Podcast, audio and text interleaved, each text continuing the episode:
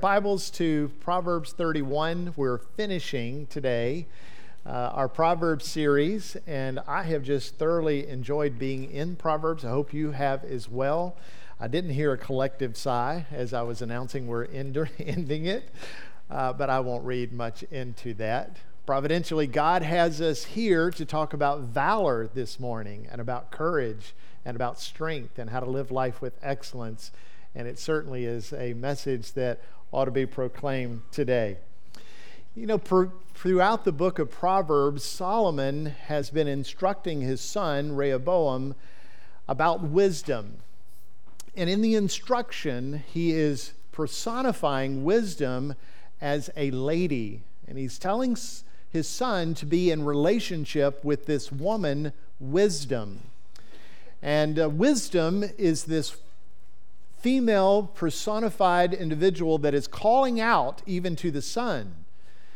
But Solomon is also telling his son to be careful not to be engaged in a relationship with the woman folly. Uh, for her lips might seem to be dripping honey, but in fact, they are poisonous, they are venomous.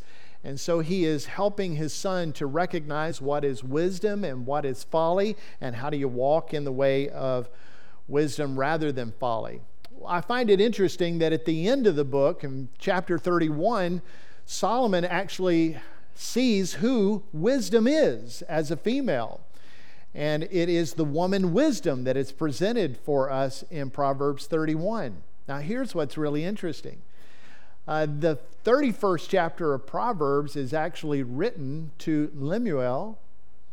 It's the writings of his mother and the instruction of his mother throughout his life that he's pulled together in a summary way in this final chapter. I think that's interesting because most of the traditionalists among Jewish people would say Lemuel is actually Solomon and Lemuel is a name that his mother, Bathsheba, has given him as a name of endearment. Uh, maybe you have a special name for one of your sons or one of your children, and uh, it's a name that isn't picked up by other people, but it's a name that you have given your child, and you call them by that name. I have that in my house, and uh, when they, my sons come home or when I'm texting them, I will often call them by that affectionate term. Um, this is, I think, what Solomon's wife, Bathsheba, is doing for her son. Uh, excuse her, what Solomon's mother, Bathsheba, is doing for her son uh, in giving. And So now he's compiling them together and he's writing them in a way for his son as well. So look what he in chapter 31. I'm not going to read all the verses of 31. They are really powerful verses. So if you can take some time today uh, to read through them, I think it would be helpful for you. But if you just look through, what she's doing to begin with is telling him how to live his life as a leader, how to be a good leader. In fact, she says in verse 3 as a leader, make sure you are pure, pure in heart in regard, regards to how you're living your life. Be sober, don't be a drunk leader. Uh, a leader ought not be given to, to alcohol, she says. Be compassionate and just she says all the way through verses 8 and 9. And then 10 through 31 is a description of how he ought to choose a wife. So he's he's understanding from his mother these are the things that you need to look for as you're looking for a woman who is wise. So when we're reading Proverbs 31, we should note that this is the description of the nature of a wise woman. Now notice that her husband is one who is respected at the gate. He's an elder of the city, thereby, he's in that position, and he has that elevated status. Her children have a praise about her, a blessing about her that's unique. They rise up. I think what the, the understanding that we need to take away from that is these are adult children. In fact, the Hebrew word that is used by saying that her children rise up and call her blessed, that's the same word that could be used for grandchildren as well. So I think this is a seasoned woman who has gone through life moving further and further along the journey with wisdom, and in the conclusion of life, her husband has been elevated to position, and her children rise up and bless her, and her husband praises her. Now, why do you think that's important? I think it's important because Proverbs 31 is often communicated from platforms like this one to women in a way that make them feel a little bit less than, like you don't quite measure up to. And so I want to point out a couple of things right off the start. Number one, Proverbs 31 is not written to women, it's written to men. It's written to men to understand the value of a courageous woman, the value of that person in your life. Secondly, it's written about a woman who has walked through the journey of life and matured in the journey of life, and in the conclusion, people say, Now that is a woman of valor. That's a woman of excellence. So if you're here today and you're 20 something, 30 something, and you're thinking, well, I just don't quite measure up, oh, you're just on the journey. You're just along the way. Shoot, you might be 40, 50, 60 and still saying, I don't measure up. This is a whole lot less about what you do and a whole lot more about why you do it and how you do what you do. God is moving you, ladies, on a journey, and He is maturing you so that you might be a woman of valor, a woman of courageousness, a woman of excellence, so that people, including your family and your husband, namely, would rise up and bless you and praise you. So, this is meant to be an encouragement. The woman of value, the woman of valor, the woman of excellence, she is not about just doing certain things it's about the way in which she goes about doing them and the purposefulness by which she does them. Her capacities, her interests, her skills, her ability, even the surroundings of her are all different. So the mechanisms that she uh, lives her life are going to be different, but the expressions of that life with courageousness and valor can be very much the same. So the woman of valor described in Proverbs 31 spun wool and flax so that she might have thread, so that she might make some clothes, or she might make the bedding for the household. She administers her servants well. She buys a field, plants a vineyard, and then produces a profit out of it. Now, I don't know all the ladies in this place today, but I'm pretty sure that none of you have made thread out of flax or wool so that you might sew clothes together or make the comforter for your bed. I'm pretty sure that none of you have bought land and then planted a vineyard by which a harvest would be from that vineyard. I'm pretty sure that none of you have managed and administrated over your household servants. At least I don't think you have.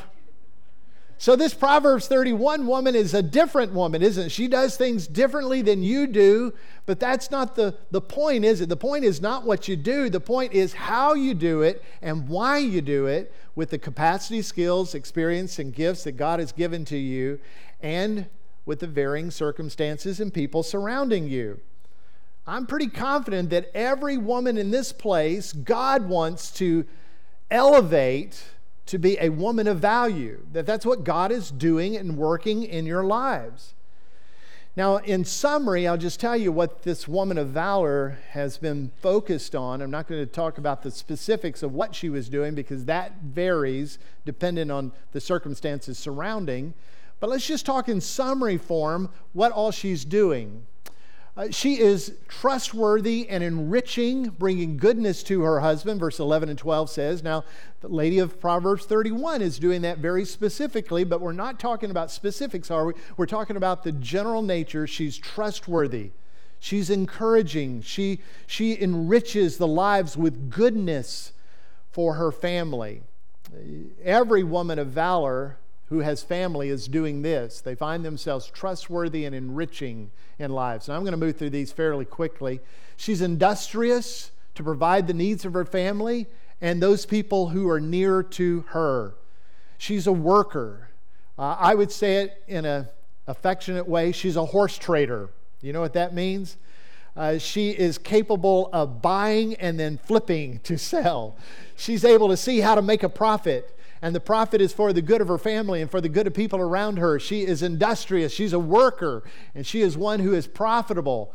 And then she is savvy in the steward of her resources. In other words, she manages the resources of the household well.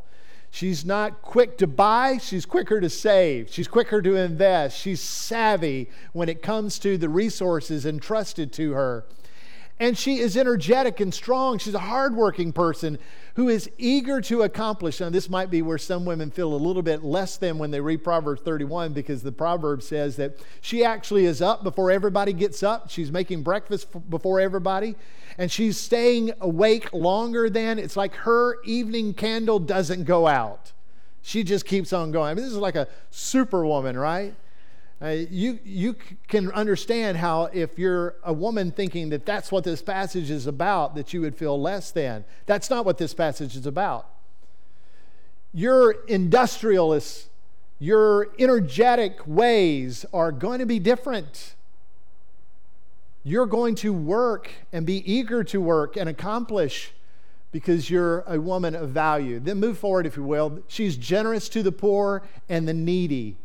Uh, there's one thing that really has taken most of us aback is the hoarding that is now amongst the U.S., the richest nation on earth with the resources like no other country in the world, and with the potential for us being uh, held into our homes, uh, we are hoarding.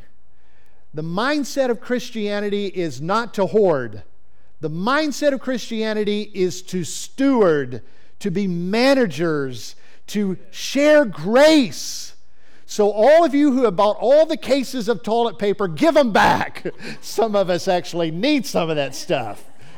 I was watching Dalton, who is helping lead us in worship today on the guitar, and uh, he works over at Publix. And I was thinking, thank you, Lord, for Dalton, who's worked incredibly hard this week and worked many hours overtime, and here he is leading us in worship. I'm thankful for them. You ought to think about people like him and others who are providing for us, but also think not just about yourself, but manage the resources well for your family. There's a balance there and being generous to people around you. It's what I'm loving about some of the conversations I'm having with Meadowbrook. The conversations are already how can we help? How can we minister? On Tuesday, when we open the doors to open hands, and we're going to do that in an expeditious way, you know, on Tuesdays, most of the people that minister at open hands are people who are retired. They're elderly in age, they're most vulnerable if the virus does come into our area. They are the most vulnerable ones. I am certain that there will be a number of people who are younger in age that say, Hey, I'm, I'm away from college right now. I'm not going to school or whatever the case might be, or I'm not going into work for various reasons, my company is doing this or doing that, I will go.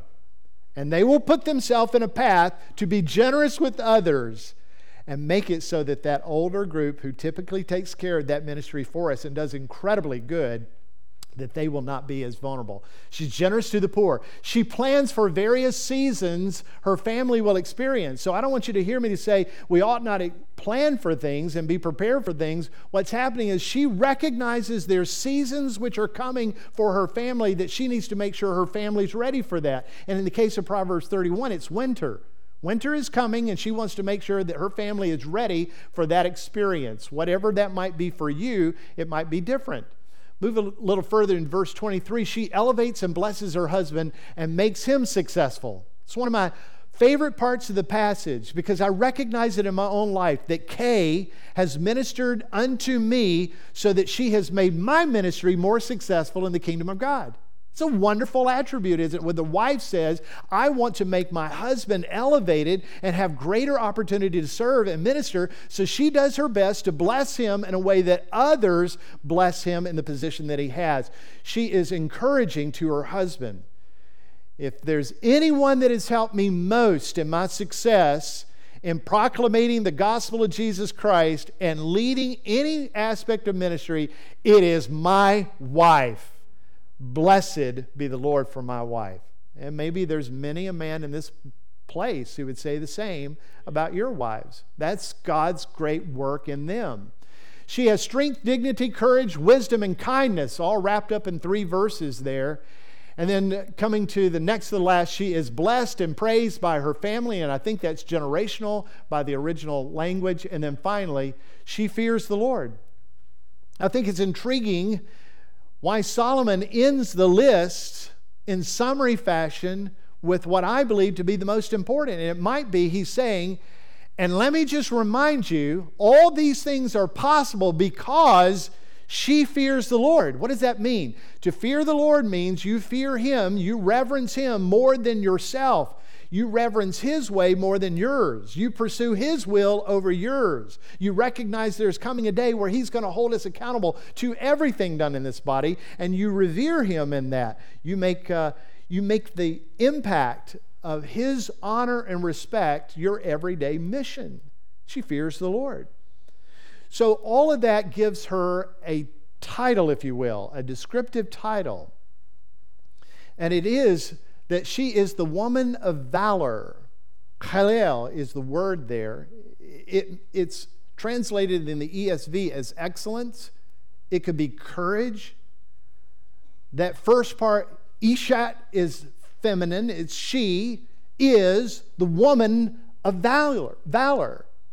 Now, in Proverbs of the ESV, it's uh, she is a wife of excellence. Who can find an excellent wife? But wife and woman are translated out of the same word in the original language. So even if you're not married, this passage is for you. Who can find a woman of valor? When we think of valor, we often don't think of it in the feminine, do we? And that is a regret. God doesn't think of it as a masculine thing only. He sees valor as a characteristic of women as well.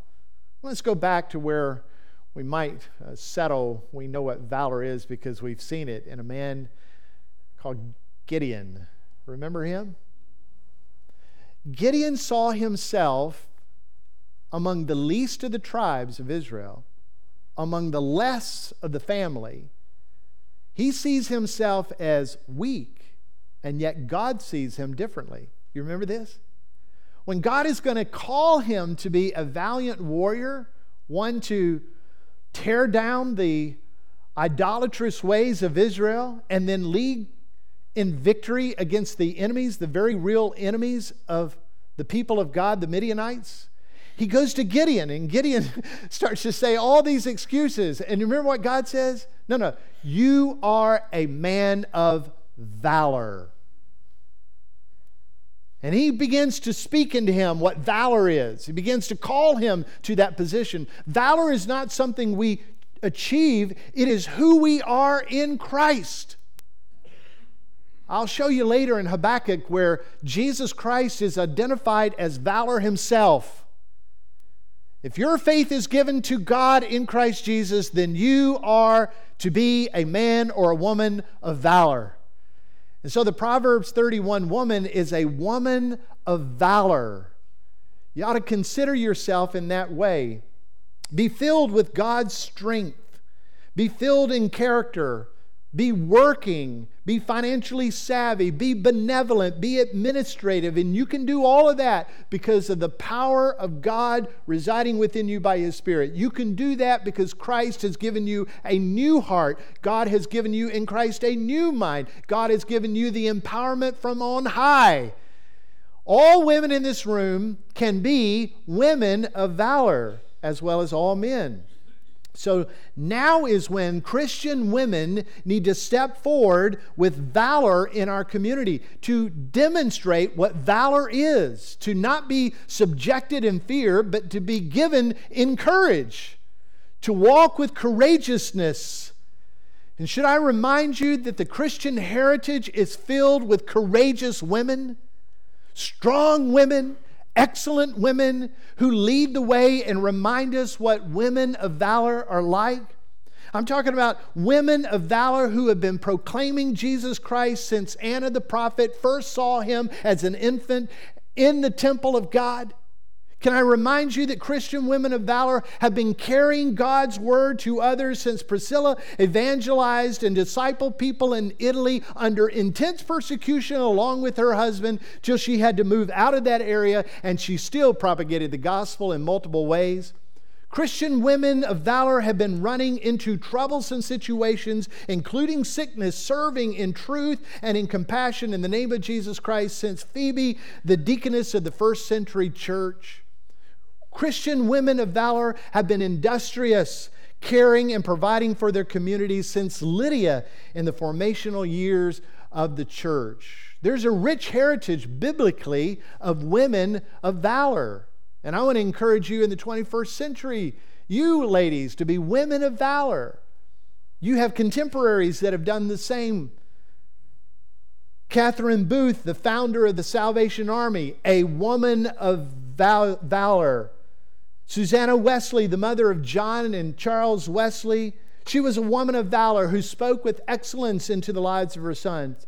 Frances Jane Crosby, the blind writer who wrote thousands of songs, many of whom are the hymns that we love. She was a woman of valor.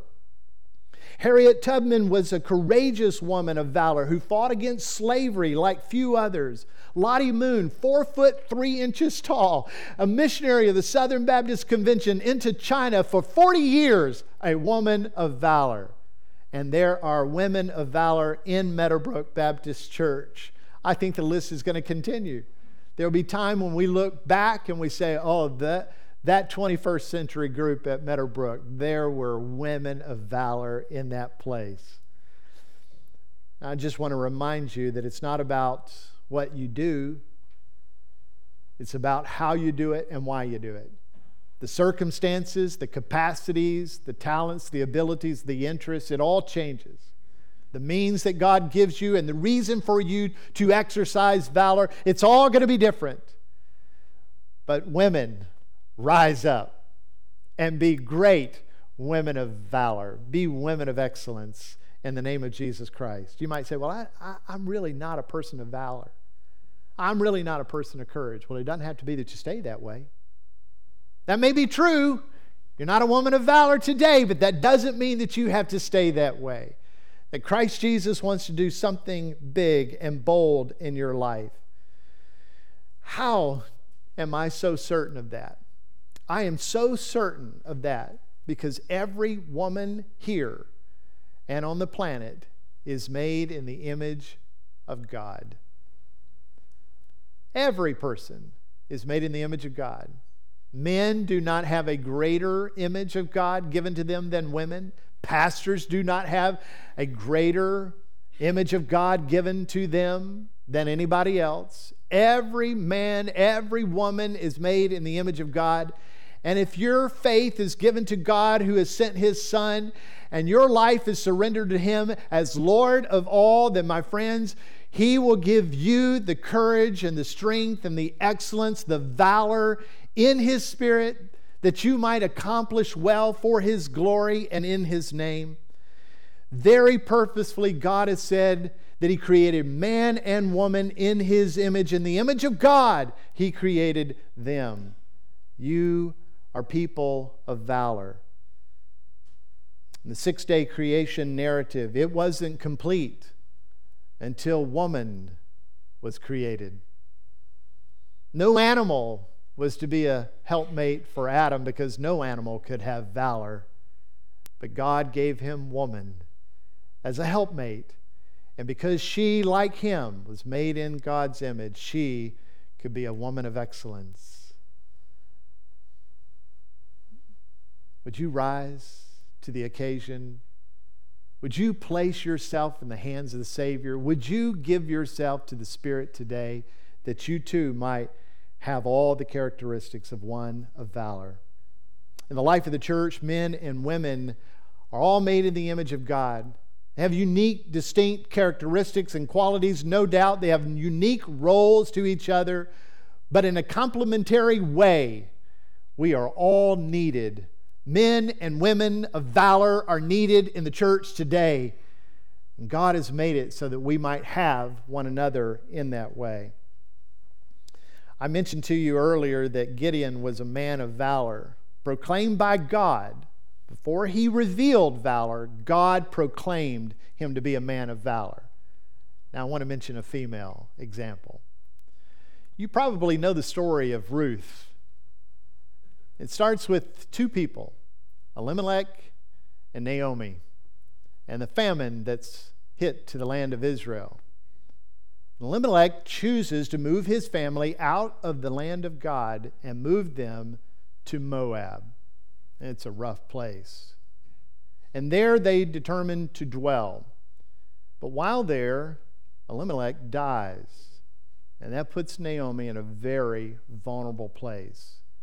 In that period of time, a woman didn't have rights and didn't have opportunities like they do today. She was in a vulnerable position. It was she and her two sons. And the sons married two daughters, uh, excuse me, two women of Moabites, and they form a family and they make it. But then a decade later, the two sons, the two husbands die. And now you have three women in a very compromised situation. One is a foreigner living in a land, and the other are two women that are now widows, living in their land but away from their family. Naomi hears that God has started to bring blessing back to the land of Israel, that the fields are actually plentiful. And so she makes her way back home. And the daughters in law travel with her. But along the journey, Naomi comes to a decision saying, I can't provide for you. I don't have the means to provide for you. I can't provide husbands for you. There's nothing that I can do for you. Go back to your family and dwell with them. And one does. But Ruth clings to her mother in law. She did not want to go back to the gods of the Moabites. She knew what those gods were said to be like. They were forever hungry, never satisfied, always wanting more sacrifice over and over and over. But she heard about the God of Israel. She heard about Yahweh. She heard about his compassion and about his care and about his grace. She heard about his holiness and she heard about his people. She had been living with them and she wanted to be with her mother in law. So she said, Where you go, I'll go. Your people will be my people. I'll find community with you. And your God will be my God. Remember this? And when they make it into the land, she, Naomi, and Ruth, when they make it into the land, Naomi has nothing to offer Ruth, so she says, You will need to glean the fields. That is the welfare system of the day. As the harvesters go through, you glean around the edges God has said they are not to take everything, so what falls to the ground or what has been pressed to the ground, you may gather and you may glean from that. So you glean. what she didn't know is that God was at work and he would be providing a kinsman redeemer in Boaz. And when Boaz speaks to her, this is what he says to Ruth. Now, watch the words. And now, my daughter, do not fear. I will do for you all that you ask, for all my fellow townsmen know that you are a worthy woman. Now, there is that same expression. You are the woman of valor. Now, remind you that Ruth had nothing. She didn't have anything to offer, she didn't have possessions to manage, she had nothing. But what she did have was valor she had courage. She had excellence about her. May I encourage you, ladies, to pursue in the same way God's valor, God's excellence, God's working in you. Before she had servants, she was a woman of valor. Before she had possession, she was a woman of valor. Before she had relationship, she was a woman of valor. You can move in the journey with God to be a woman of valor. I'd say every man in this place ought to be encouraging the wives, the mothers, the daughters to be women of valor. It's an interesting way among the Jewish people today as Shabbat begins. They often sit down at a table and light the candle. And the man will often sing to his wife what is called the song Woman of Valor. He sings to her Proverbs 31. Now, watch this. What that man is doing at that table, singing those words to that woman, is he is speaking and encouraging and blessing her to be and recognizing how she is a woman of valor. Now, in the flesh, men, we might point out in every way our wives or our mothers or our daughters are not courageous, how they are not excellent. But actually, what we ought to be doing is speaking and encouraging and building them up to be people of valor, giving them the opportunity to be all that God affords them as women made in the image of God and gifted with the Spirit of God if they're in faith in Christ Jesus. So for women, rise up.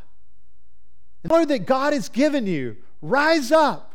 Your ways are going to be different from one another, but be people of courage. Live well in the way of Christ. For men, speak up. Bless your wives, bless your mothers, bless your daughters, encouraging them to be courageous and strong and people of valor. And see what God will do in and around your life and in our community and in this church to his glory. Now, pray with me if you will. Lord, as I've looked around the room today, I've seen women and many many of them, I know the valor in which they live. We're blessed by them and we thank you for them. We thank you for your Spirit's work. And Lord, I pray that that would continue in them. I pray, Lord, that in the end of day they would be living their life unto the glory of Christ Jesus with great fear of you. And Lord, I've also seen in this place today young women who may have ideas about what womanhood is, and today you have helped us to understand more fully what womanhood is about. And you've encouraged us as men to speak that truth into the lives of women into in our existence, and I pray, Lord, that you would help us to do that well. And in the end, we will all benefit wonderfully by that.